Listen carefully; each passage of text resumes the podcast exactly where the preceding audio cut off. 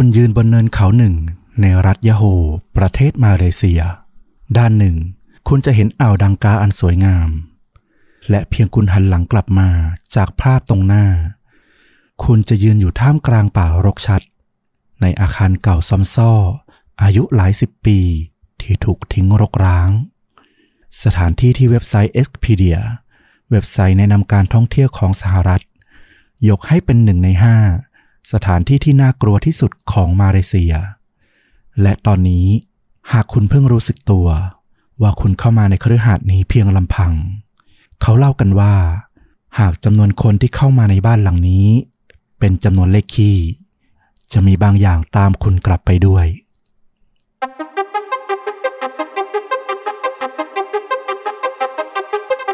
สวัสดีครับ สวัสดีครับ เรื่องจริงยิ่งกว่าหนังพอดแคสต์จากชนดูดะกลับมาแล้วนะครับ อยู่กับต้อมครับ แล้วก็ฟลุกครับ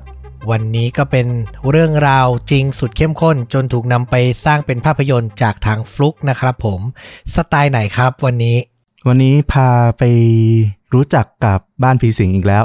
อืมเป็นความบังเอิญ พอดีผมไปหาหนังอะไรดูใน Disney Hotstar เนาะมันก็เป็นแพลตฟอร์มล่าสุดที่มาทำตลาดในไทย แล้วก็แบบก็อยากไปลองหาดูว่ามันมีหนังอะไรบ้าง ก็ไปสะดุดกับหนังเรื่องหนึ่งเข้า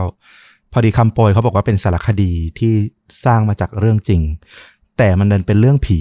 เราก็เลยแบบเอ๊ะสารคดีเรื่องผีเรื่องจริง แถมเกิดในประเทศ บ้านใกล้เรือนเคียงเรา เราก็เลยเออไหนลองดูหน่อย ปรากฏว่าก็มีอะไรหลาย ๆ อย่างน่าสนใจจริงเออ ฟังดูใช้ได้เลย แล้วก็ยิ่งเกิดแถวแถวๆเนี้ยแถบแถบอาเซียนเนี่ยเนาะๆอืมอือหือความขนหัวลุกความน่ากลัวนะ เราจะแบบอินกว่าผีจากทางฝั่งยุโรป ฝั่งตะวันตกอะไรอย่างนี้นะ ความรู้สึกส่วนตัวผมนะอ่าคือมันจะทัชเรากว่า ทั้งเรื่องวัฒนธรรมเรื่องความเชื่อที่มันใกล้เคียงกันนะครับ เอาละเริ่มกันเลยดีกว่า วันนี้ก็จะพาท่านผู้ฟังทุกท่านนะครับ แล้วก็ต้อมด้วย ไปประเทศเพื่อนบ้านเราก็ไม่ใกล้ไม่ไกลอยู่ทางใต้ติดกันก็คือประเทศมาเลเซียอืมที่ประเทศมาเลเซียเนี่ยอย่างที่ต้อมบอกแหละว่าในพื้นที่แถบเอเชียตะวันออกเฉียงใต้เนี่ยมันก็มักจะมีเรื่องราวของความเชื่อเรื่องราวของพิธีกรรมศาสนาอะไรต่างๆ เนี่ยผูกพันอยู่กับวิถีชีวิตของคนอยู่ละแต่มันก็จะมีสถานที่สถานที่หนึ่ง ซึ่ง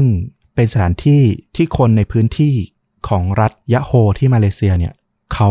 ขึ้นชื่อรือชาว่าเป็นสถานที่ที่มีตำนานความลึกลับ มีประวัติศาสตร์ที่ไม่แน่ชัด แล้วก็เรื่องเล่าต่างๆ เนี่ยเยอะแยะมากมายเลย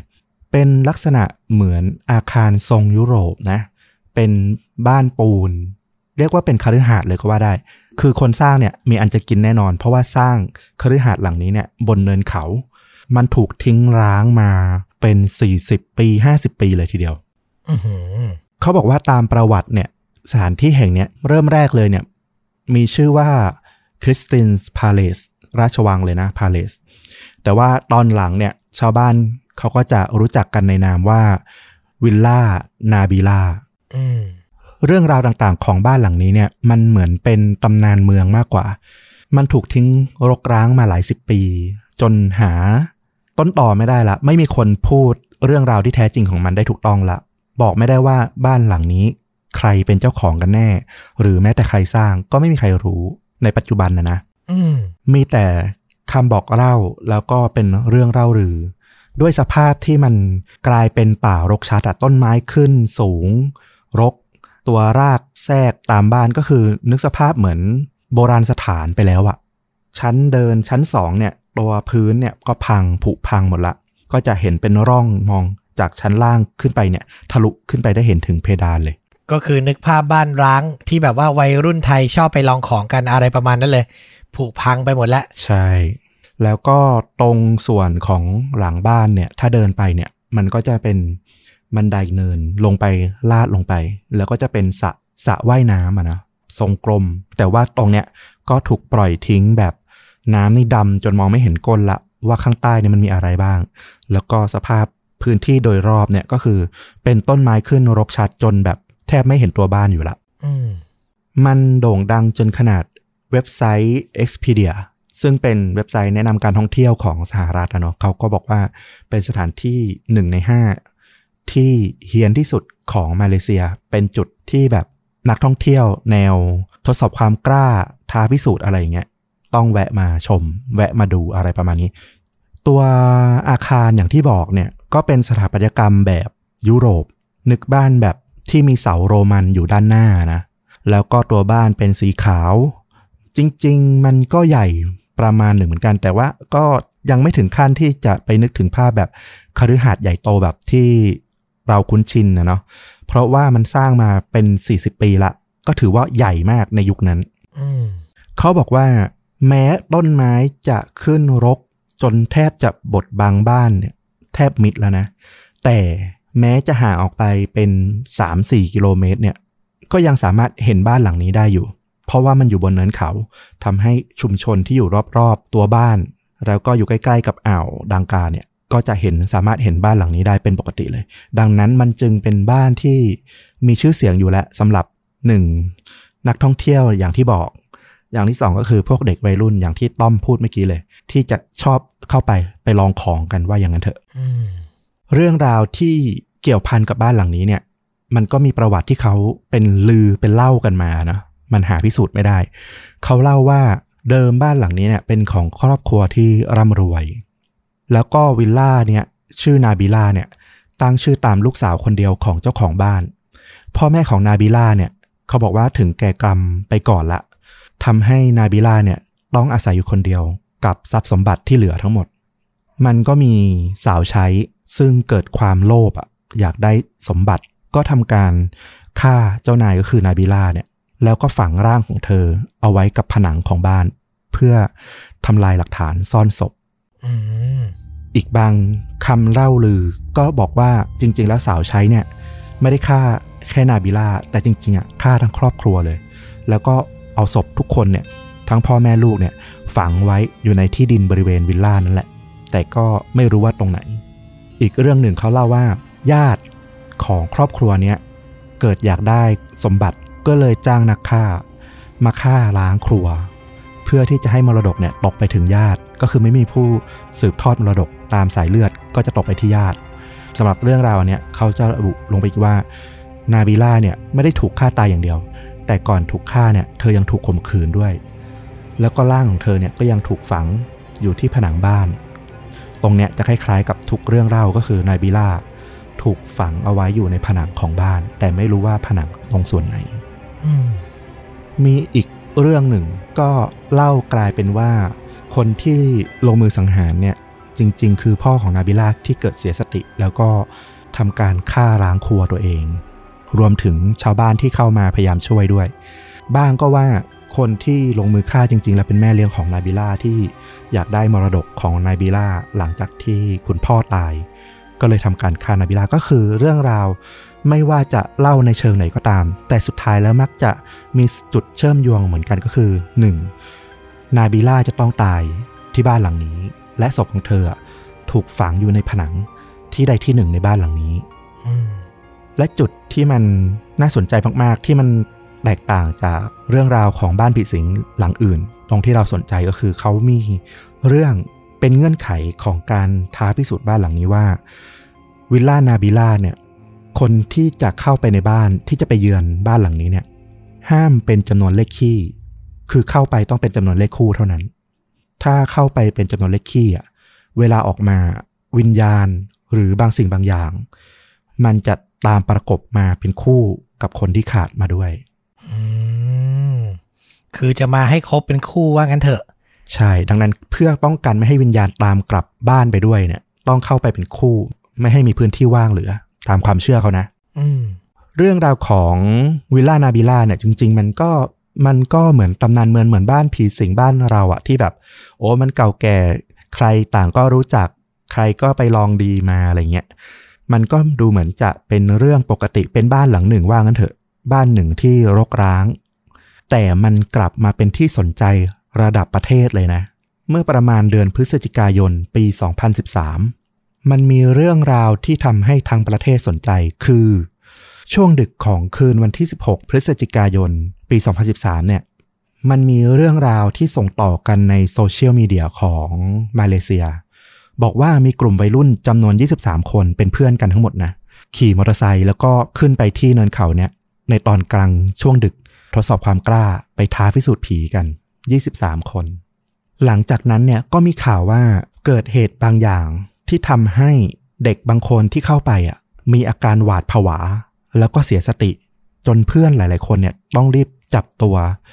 แล้วก็ต่างแยกย้ายหนีออกจากบ้านนั้นกันมา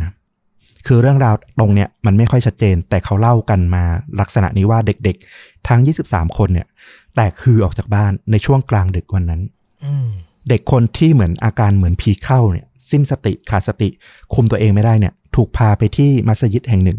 เพื่อให้ผู้นำทางศาสนาของตามความเชื่อของมาเลเซียเนาะก็อิสลามเนี่ยก็ทำพิธีช่วยเหลือ อันนี้เป็นเรื่องเล่าที่เขาส่งต่อกันในโซเชียลมีเดียปรากฏว่าคน มาเลเซียก็สนใจเรื่องราวเรื่องนี้มาก เพราะเขาระบุมาในเรื่องเล่าที่ส่งต่อกันด้วยว่า มีเด็กบางคนที่หายไปไม่ได้กลับบ้าน และหาไม่เจอด้วยว่าหายไปไหน โอ้โหพวกนักข่าวนักหนังสือพิมพ์จับประเด็นเนี้ยตามหากันใหญ่ ปรากฏว่าไปเจอว่ามีเด็กหายจริง ๆ แต่ว่าสิ่งที่ยืนยันไม่ได้คือเรื่องราวของเด็ก 23 คนเนี่ยยืนยันไม่ได้ว่า มีเด็ก 23 คนเข้าไปลองดีที่บ้านหลังนี้จริงหรือไม่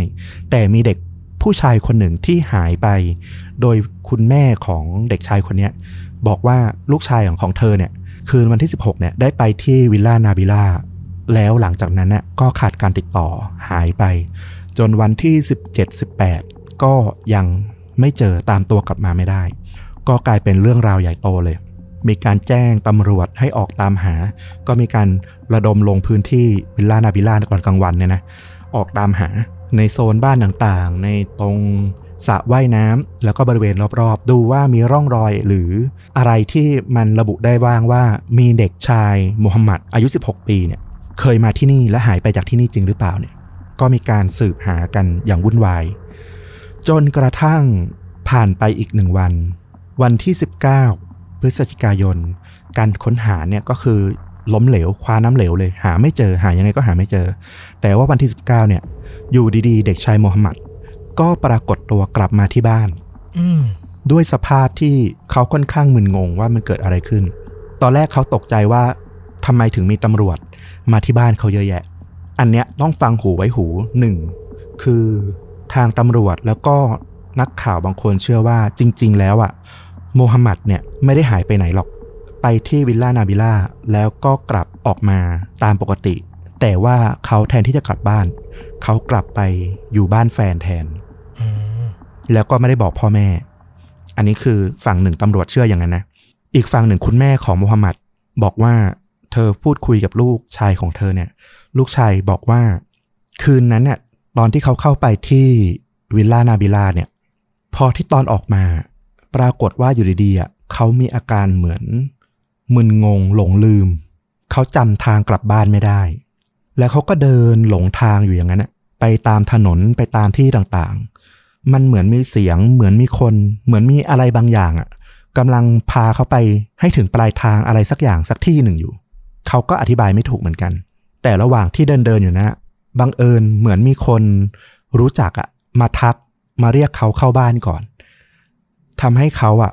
ก็เลยเริ่มจะได้พักแล้วก็เริ่มได้ตั้งสติ จนได้กลับมาที่บ้านนั่นแหละ แล้วก็มาเกิดเรื่องราวต่างๆ เพิ่งมารู้ตัวว่า เออ การหายตัวไปของเขาเนี่ยกลายเป็นข่าวดังไประดับประเทศ แล้วก็กลายเป็นเรื่องราวของออผีสางต่างๆ ออกมามากมาย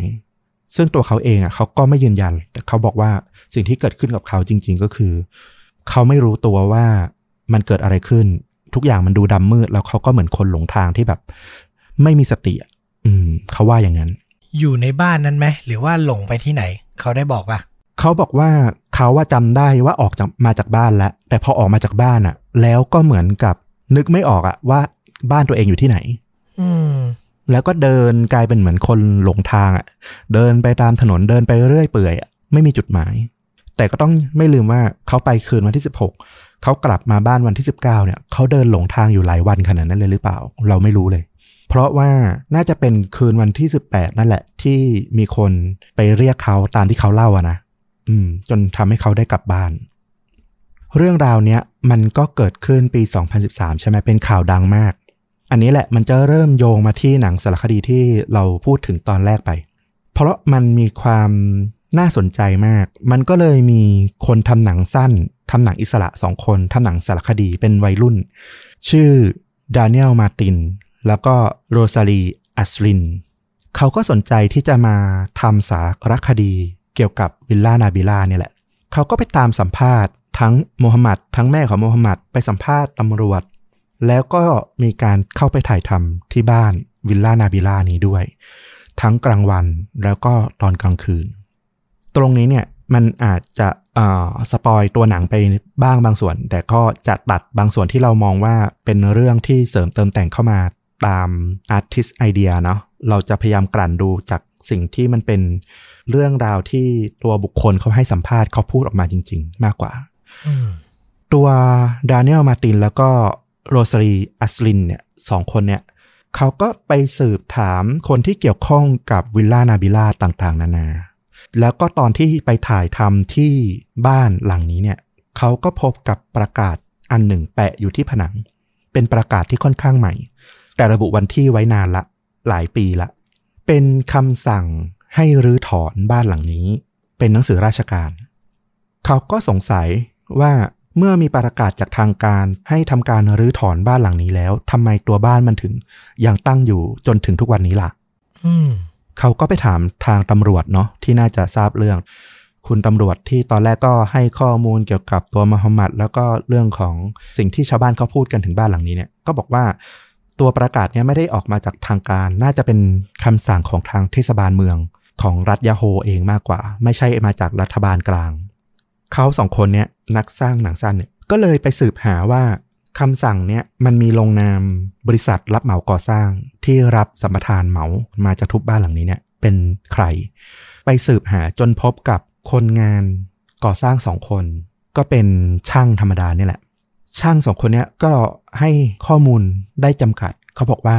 เขาถูกหัวหน้าคนงานที่ชื่อมานาฟเนี่ยสั่งห้ามไว้ว่าไม่ให้ข้อมูลเกี่ยวกับบ้านหลังนี้เนี่ยกับใครทำให้ตัวสองคนสร้างหนังเนี่ยมาตินแล้วก็อัสลินเนี่ยก็เลยสอบถามว่าแล้วมันมีใครที่พอจะให้ข้อมูลกับเราได้บ้าง ที่เกี่ยวข้องกับการรื้อถอนบ้านหลังเนี่ยคนงานทั้งสองคนนะเขาก็เลยแนะนำให้ไปสอบถามกับ ชายสองคน ที่เคยร่วมรื้อถอนบ้านหลังนี้กับพวกเขา แต่ว่าปัจจุบันเนี่ยไม่ได้ทำงานอยู่กับมานาบละน่าจะให้ข้อมูลได้ ก็คือชายที่ชื่อว่าอาซิลาฟแล้วก็อามา นักสร้างหนังสั้นสองคนเนี้ยเขาก็ไปตามหาบ้านของอาซิลาฟนะจนเจอ แล้วก็ได้ขอเบอร์โทรศัพท์มาสอบถามพูดคุย เพราะว่าตอนไปที่บ้านเนี่ยเจอแต่ภรรยาของคุณอาซิลาฟไม่ได้เจอตัวคุณอาซิลาฟจริง ๆ ก็มีการ โทรศัพท์ พูดคุยนัดแนะมาเจอกัน หลังจากที่พูดคุยสัมภาษณ์กันเรื่องราวต่างๆ เนี่ยอาซลินกับมาตินเนี่ยเขาก็บอกว่า เรื่องราวที่อาซิลาฟเล่าเนี่ย มันเหลือเชื่อเกินไป เกินกว่าที่มันจะเป็นสารคดีได้ละเขาก็เลยเอาโปรเจกต์เนี่ยไปปรึกษาเพื่อขอทุน เพราะมันจะต้องมีการทำเป็นหนังแทนละ คือถ้าจะถ่ายทอดเรื่องราวที่เล่าแล้วมันเหนือธรรมชาติมาก ๆ เนี่ย มันต้องมีการ ถ่ายจำลองเหตุการณ์ ซึ่งมันก็ต้องกลายเป็น production ที่ใหญ่ขึ้น เขาก็เลยไปคุยกับผู้กำกับหนังอีกคนหนึ่ง ก็มีการตกลงที่จะทำหนังเรื่องนี้ ก็กลายเป็นหนังสารคดีที่ชื่อวิลล่านาบิล่าที่สามารถไปรับชมได้ใน Disney Hotstar นี่แหละ เราจะเล่าถึงเรื่องราวที่มันเกิดขึ้นกับการรื้อถอนบ้านหลังนี้ สิ่งที่คุณอาซิลาฟเล่าเนี่ย มันก็แปลกๆอย่างที่เขาว่าจริง ๆ คุณอาซิลาฟเล่าว่าเขาเนี่ยเข้าไปในฐานะคนงานคนหนึ่ง ให้อารมณ์เหมือนเป็นมือขวาของหัวหน้านายช่าง หัวหน้าคนงานที่ชื่อมานาฟด้วยความที่เขาก็ทำงานด้วยกันมานาน แล้วก็รู้ใจรู้ฝีมือกันดี เขาก็เป็นเหมือนมือขวา ได้รับความไว้วางใจให้แบบช่วยคุมคนงานไปในตัว เขาบอกว่าวันแรกที่ไปถึงที่วิลล่านาบิลาเนี่ย เขามีคนงานทั้งหมดหกคน แล้วก็ทำพิธี คล้ายๆ เหมือนบวงสวงอะแบบบ้านเราเลย ก็มีเครื่องเส้น เครื่องสังเวยผลไม้ลากไม้อาหารอาหารเนี่ย เพื่อขออนุญาตเพื่อจะทำการรื้อถอน แล้วก็มีการสวดแบบคัมภีร์กุรอานนะเนาะตามความเชื่อของพวกเขา แต่ว่าจริง ๆ แล้วเนี่ยเขาไม่ได้มีกันแค่หกคน เพราะว่ามีคนงานอีกหนึ่งคนที่มาสายมาหลังพิธีบวงสรวงนี้ละ ชื่ออิสฮัก เป็นคนที่มาสายแล้วก็ค่อนข้างเกเรว่างั้นเถอะ กว่าจะเริ่มงานกันได้เนี่ย ก็สรุปย้ำอีกทีว่าทั้งหมดก็คือมีคนงาน 6 คน และนายช่างหัวหน้านายช่างอีกหนึ่งคน รวมเป็น 7 คน ตรงกับข้อห้ามที่เราเล่ากันไปตอนต้นเรื่อง เป๊ะเลย ห้ามเป็นเล็กขี้เข้ามาในบ้านหลังนี้ ใช่ เขาบอกว่าวันแรกเนี่ย เขาก็ทำการสำรวจส่วนพื้นที่ต่างๆ ในบ้านนี่แหละ เขาก็พบว่าตัวบ้านเนี่ย แม้โครงสร้างหลักๆ พวกก่อปูนทั้งหลายเนี่ยมันจะยังค่อนข้างแข็งแรงอยู่ แต่ว่าตัวโครงด้านในที่มีเชื่อมด้วยไม้หรืออะไรเนี่ยผุพังหมดละ มันไม่สามารถที่จะซ่อมแซมหรือทำให้สามารถเดินในบนพื้นที่ชั้นสองได้สะดวกละ นอกจากนี้เนี่ยมันยังมีต้นไม้ใหญ่ที่โตขึ้นแทรกเข้ามาในตัวบ้าน เข้ามาด้านข้างบ้าน ต้องตัดหรือถอนก่อน หรือถอนตัวบ้าน ซึ่งแค่กำลังคนงานเนี่ยไม่สามารถทำได้ ก็มีการคุยกันแล้วว่า เออ มันคงต้องมีการใช้พวกรถแมคโครหรือว่ารถแท็กเตอร์ รถไถต่างๆ เนี่ยเข้ามาช่วยทุ่นแรง เพราะว่าตามสัญญาสัมปทานงานรับเหมาหรือถอนครั้งนี้เนี่ยมานับก็ไปเซ็นสัญญาไว้ว่าจะต้องใช้เวลาประมาณ 3-4 วันเท่านั้นเอง ต้องรื้อถอนให้แล้วเสร็จวันแรกเขาก็เลยปรึกษากันว่า โอเค งั้นวันเนี้ยเขาจะทำการใช้ค้อน ทุบตึก ทุบผนังส่วนที่สามารถทุบได้ไปก่อน ต้องเล่าพื้นฐานอีกว่ากลุ่มคนงานกลุ่มนี้เนี่ย ปกติไม่ได้รับงานรื้อถอนก่อสร้างขนาดใหญ่ จะเป็นงานก่อสร้างเล็ก ๆ หรืองานรื้อถอนเล็ก ๆ มากกว่า แต่งานนี้ถือว่าเป็นงานใหญ่งานแรกของพวกเขา แล้วที่มานับอยากได้งานนี้มากก็เพราะว่า สภาพทางการเงินของบริษัท แล้วก็ของคนงานเนี่ยไม่ค่อยดี ก็คืองานนี้เป็นงานใหญ่ที่จะช่วยกอบกู้ เรื่องภาระหนี้สินต่างๆเนี่ยได้อย่างดีมาก ดังนั้นต้องทำงานนี้ให้สำเร็จ พวกเขาก็ทุบผนังกันจนดึกเลยนะ ตัวอาซิลาฟเนี่ยเขาก็บอกว่าเขาอะก็ถือค้อนไปที่ผนังด้านหนึ่ง ซึ่งเป็นผนังที่ปูด้วยกระเบื้อง เขาก็คิดว่าตรงเนี้ยมันไม่ได้แข็งแรงอะไรมาก เขาคนเดียวก็ทุบได้ เขาก็เลยทำการทุบตรงนั้นคนเดียว โดยที่เพื่อนๆ แล้วก็หัวหน้าคนงานเนี่ยจะอยู่อีกฝั่งหนึ่ง ทุบตรงผนังที่ค่อนข้างหนากว่า อาซิลาฟเล่าว่า ทันทีที่เขาทุบค้อนลงไปที่ผนังอะตัวผนังมันแตก เพราะมันเป็นแค่กระเบื้อง แต่สิ่งที่มันแปลกมากก็คือ มันมีของเหลวสีแดงเหมือนเลือดอะไหลออกมาจากจุดที่เขาทุบตรงนี้เนี่ยเขาก็คือ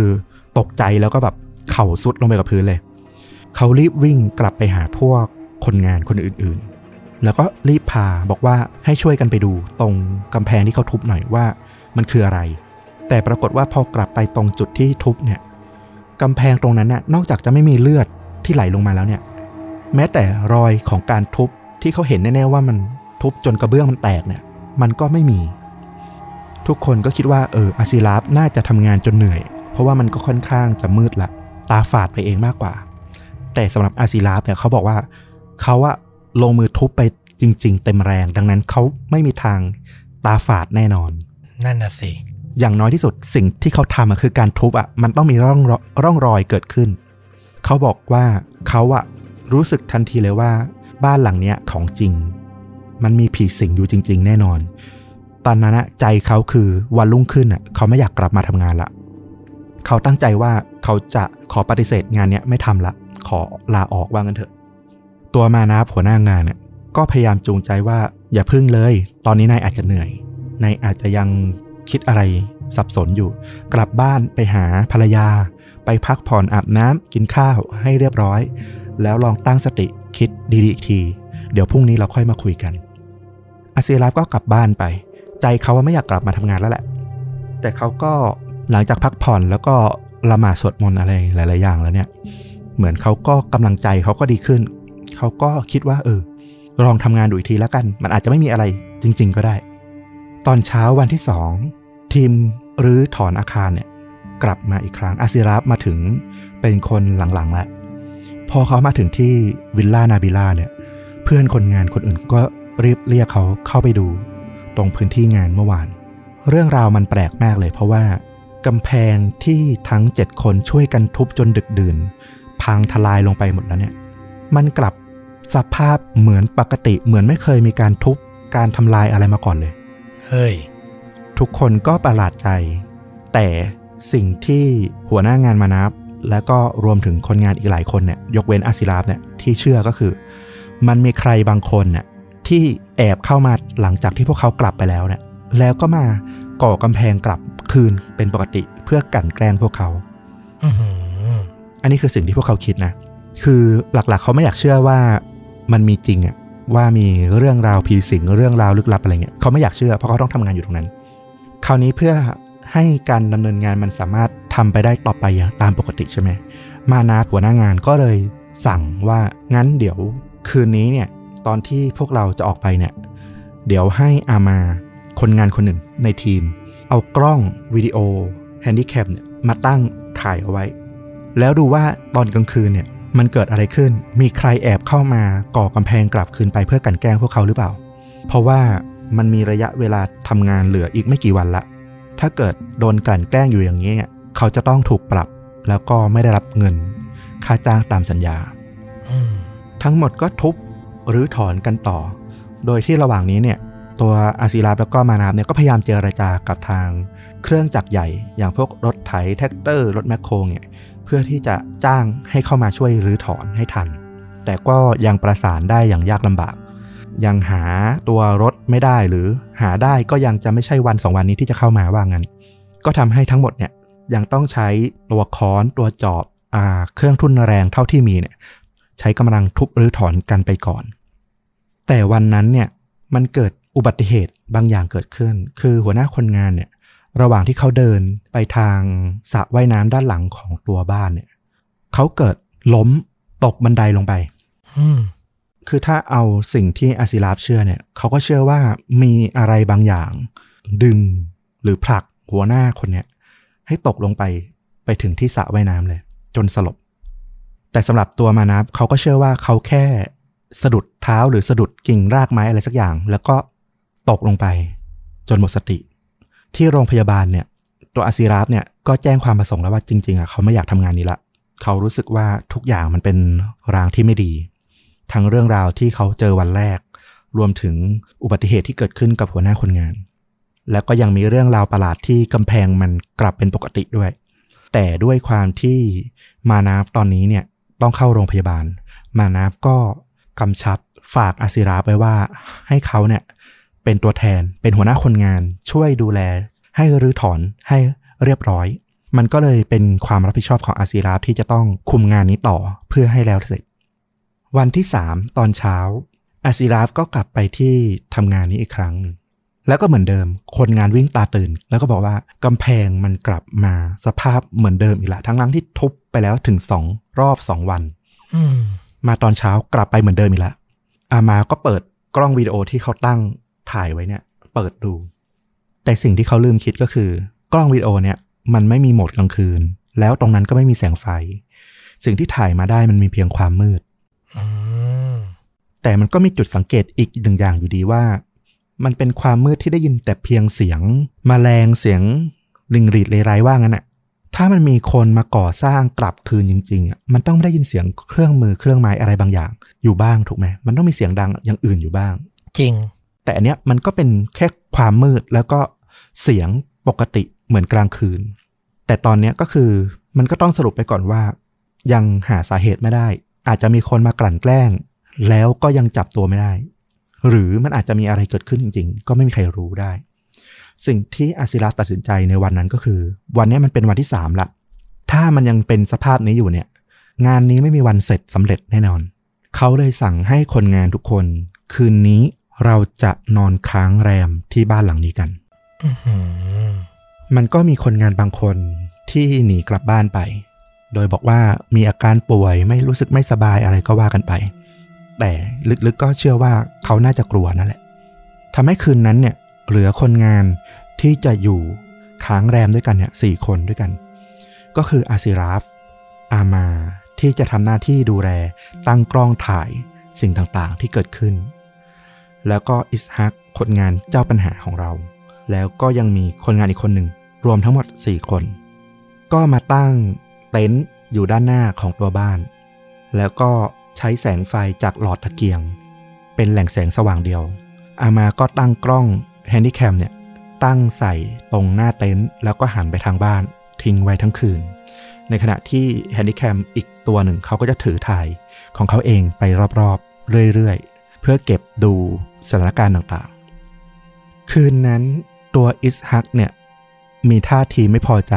เพื่อนๆ แล้วก็ประกาศคือเขาอะมีท่าทีในการที่จะลองดีบ้านหลังเนี้ยมามาหลายรอบแล้ว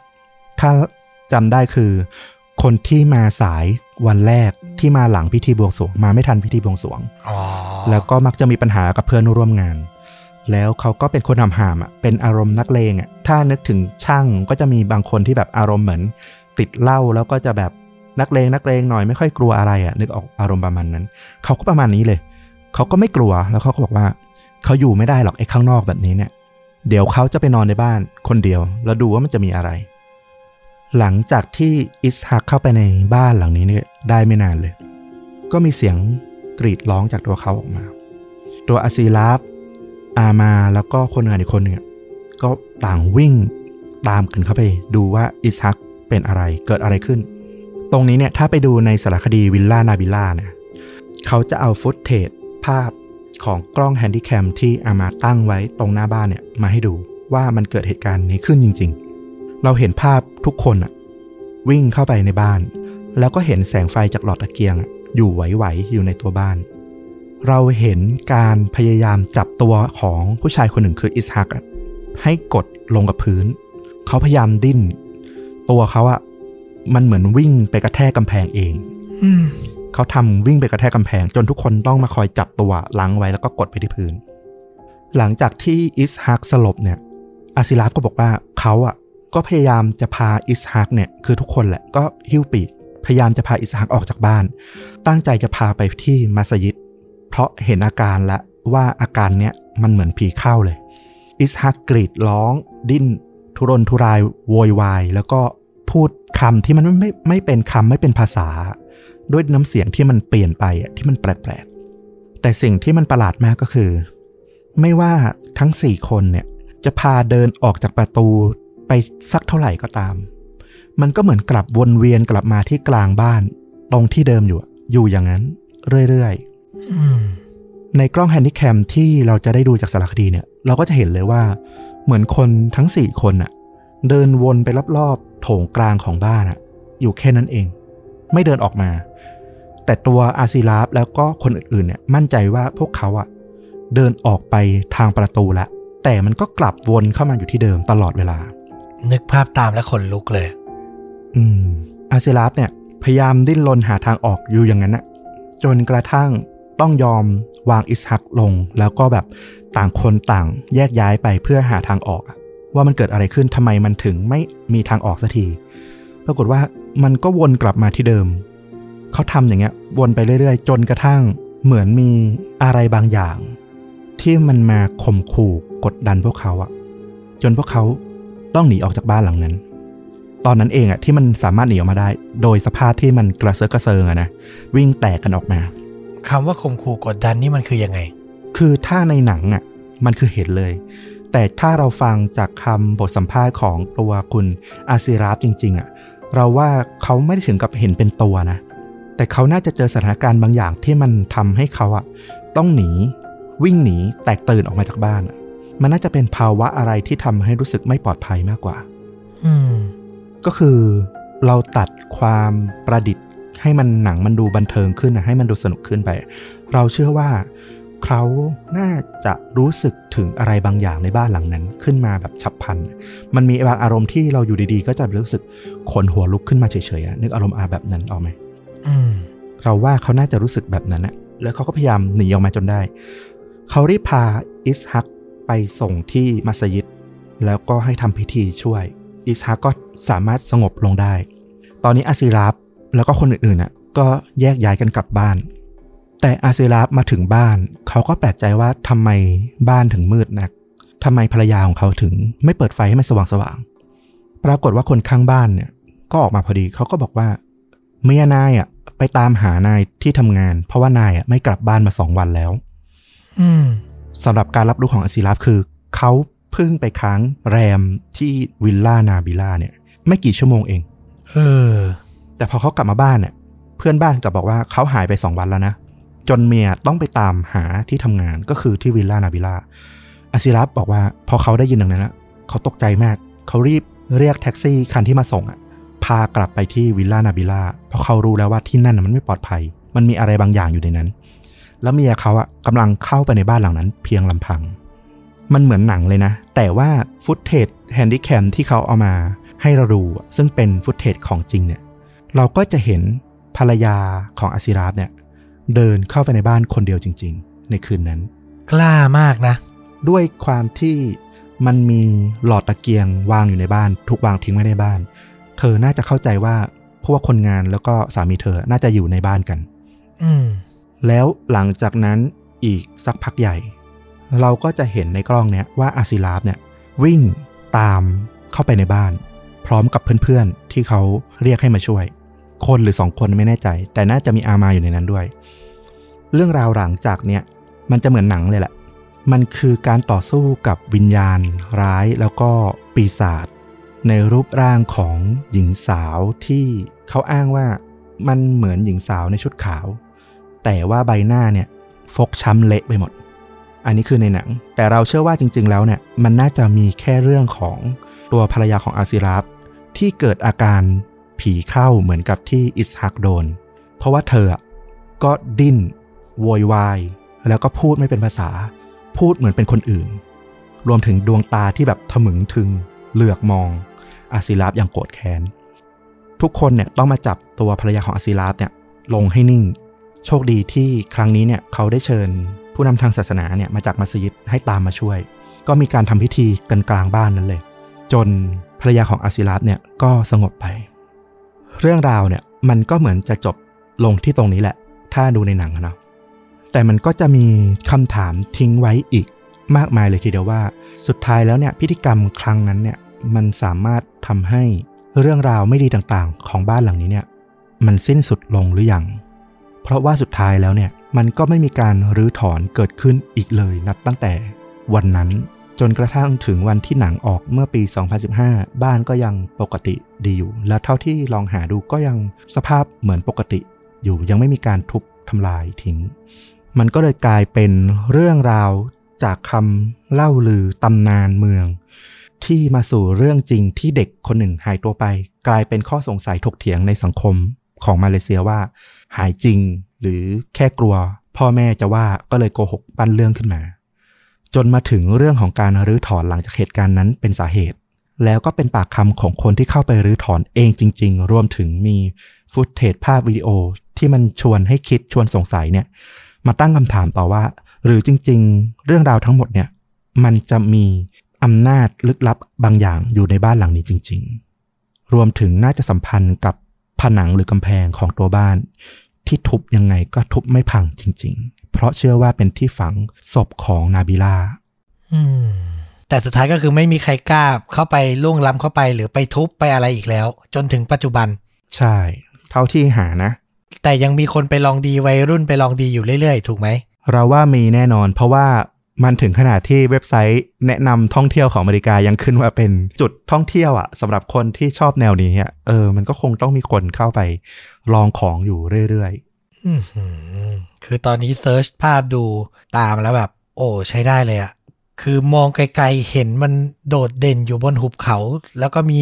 พวกต้นไม้พวกอะไรอย่างเงี้ยบังมันอยู่ๆอืมโหดูขลังมาก ดูขลังและดูน่ากลัวมาก จริง ๆ แล้วเท่าที่ฟังเรื่องราวมาคืออธิบายไม่ได้จริง ๆ นะ ตั้งแต่ทุบกำแพงแล้ววันต่อมามันกลับมาปกติแล้วคือมันยิ่งน่ากลัวเข้าไปใหญ่ตรงที่มันไม่ใช่แค่ปากคำของคนเล่ามา เพราะว่าเรื่องราวของการรื้อถอนครั้งนี้ที่มันเอามาทำเป็นสารคดีเนี่ย ซึ่งพยายามหานะว่ามันเป็นสารคดีจริง ๆ หรือเปล่า หรือมันเป็นเพียงม็อกคูรูดราม่าคือเรื่องแต่งที่พยายามใช้เรื่องจริงบางส่วน เอามาผสม อืมแต่เท่าที่หาข่าวก็คือ มันก็เป็นเรื่องราวที่มีการสร้างสารคดีนี้จริง ๆ มีการตามหาคนที่รื้อถอนนี้จริง ๆ แล้ว footage ของตัว Handycam วิดีโอที่เอามาใช้ในหนังเรื่องเนี้ยให้เห็นอะ มันก็สมจริงมาก เราเห็นคนจริง ๆ ในนั้นเลยด้วยซ้ำถึงแม้เขาจะเบลอหน้าบางส่วนไปแล้วก็ตาม มันทำให้มานั่งคิดว่า เออ เรื่องราวที่เราเล่ามา มันเหมือนหนังแต่มันเกิดขึ้นจริงนะ อืม นึกออกเลย เหตุการณ์จำลองอาจจะใส่อะไรที่มันเกินจริง ดูเป็นหนังไปบ้าง อืม แต่ไอ้ส่วนที่มันเป็นส่วนที่ถูกถ่ายทอดมาจริง ๆ มันก็ยังมีความน่ากลัวอยู่ นึกภาพตามตอนเล่าว่ามีฟุตเตจวิ่งวนในบ้านนี่ก็หลอนแล้วนะ คือแบบ เราหาเหตุผลไม่ได้อะแล้วจะวิ่งวนทำไมทำไมไม่วิ่งออกไป หรือทั้งหมดอุปทานหมู่ มันก็ใครจะอุปทานหมู่กันได้แบบขนาดนั้นอะเออน่าสนใจมากน่าติดตามชมมาก เรื่องนี้มันชื่อเรื่องเต็มๆว่าอะไรนะวิลล่านาบิล่าชื่อตรงเลยหนังปี 2015 แต่ถ้า search ใน Disney Plus Hotstar เนี่ย มันจะขึ้นว่า 2020อืมแต่จริงๆ เป็นหนังปี 2015 search ชื่อวิลล่าเว้นนาบิล่า N A B I L A โอเค ก็จะแปะตัวอย่างไว้ที่ top comment ทาง YouTube เหมือนเดิมนะครับ สามารถรับชมกันได้ แล้วก็ใครมี Disney Plus Hotstar ก็ติดตามชมเต็มเรื่องกันได้เลยนะครับ ผมก็สมัครไว้แล้วเดี๋ยวต้องลองจัดดูซะหน่อย อืม แต่ก็บอกก่อนว่าคุณภาพหนังมันก็ตามสภาพอะนะ คือ มันก็เป็นหนังสารคดีเหมือนหนังอิสระทุนน้อยอะตอนช่วงที่เป็นฉากจำลองเหตุการณ์อะไรเงี้ยมันก็อารมณ์เหมือนละครแหละ มันไม่ได้แบบคุณภาพสูงเป็นหนังเจมวานขนาดนั้น แต่ก็ที่อยากให้แนะนำชวนดูกันก็คือ พวกฟุตเทจสัมภาษณ์ต่างๆ รวมถึงฟุตเทจจริงที่เขาเอามาใช้ประกอบการเล่าเรื่องเนี่ย อยากให้ลองร่วมดูว่ามันจริงขนาดไหน น่าสนใจเล่าจริงๆความสยองขวัญ มันก็เกิดจากความเรียวนี่แหละ ความที่แบบมันไม่ละเอียดภาพไม่ชัด ภาพดูเป็นเหตุการณ์จริงมากๆนี่แหละ ที่จะสร้างความขนหัวลุกได้นะ ครบถ้วแล้ววันนี้กับเรื่องจริงยิ่งกว่าหนังพอดแคสต์ฝากติดตามชนดูดาได้เหมือนเดิมทุกช่องทางนะครับ Facebook YouTube b l o g i t Spotify และ Apple Podcast กลับมาพบกันใหม่ใน episode ต่อ ๆ ไป วันนี้ฟลุกกับต้อมลาไปก่อน สวัสดีครับ สวัสดีครับ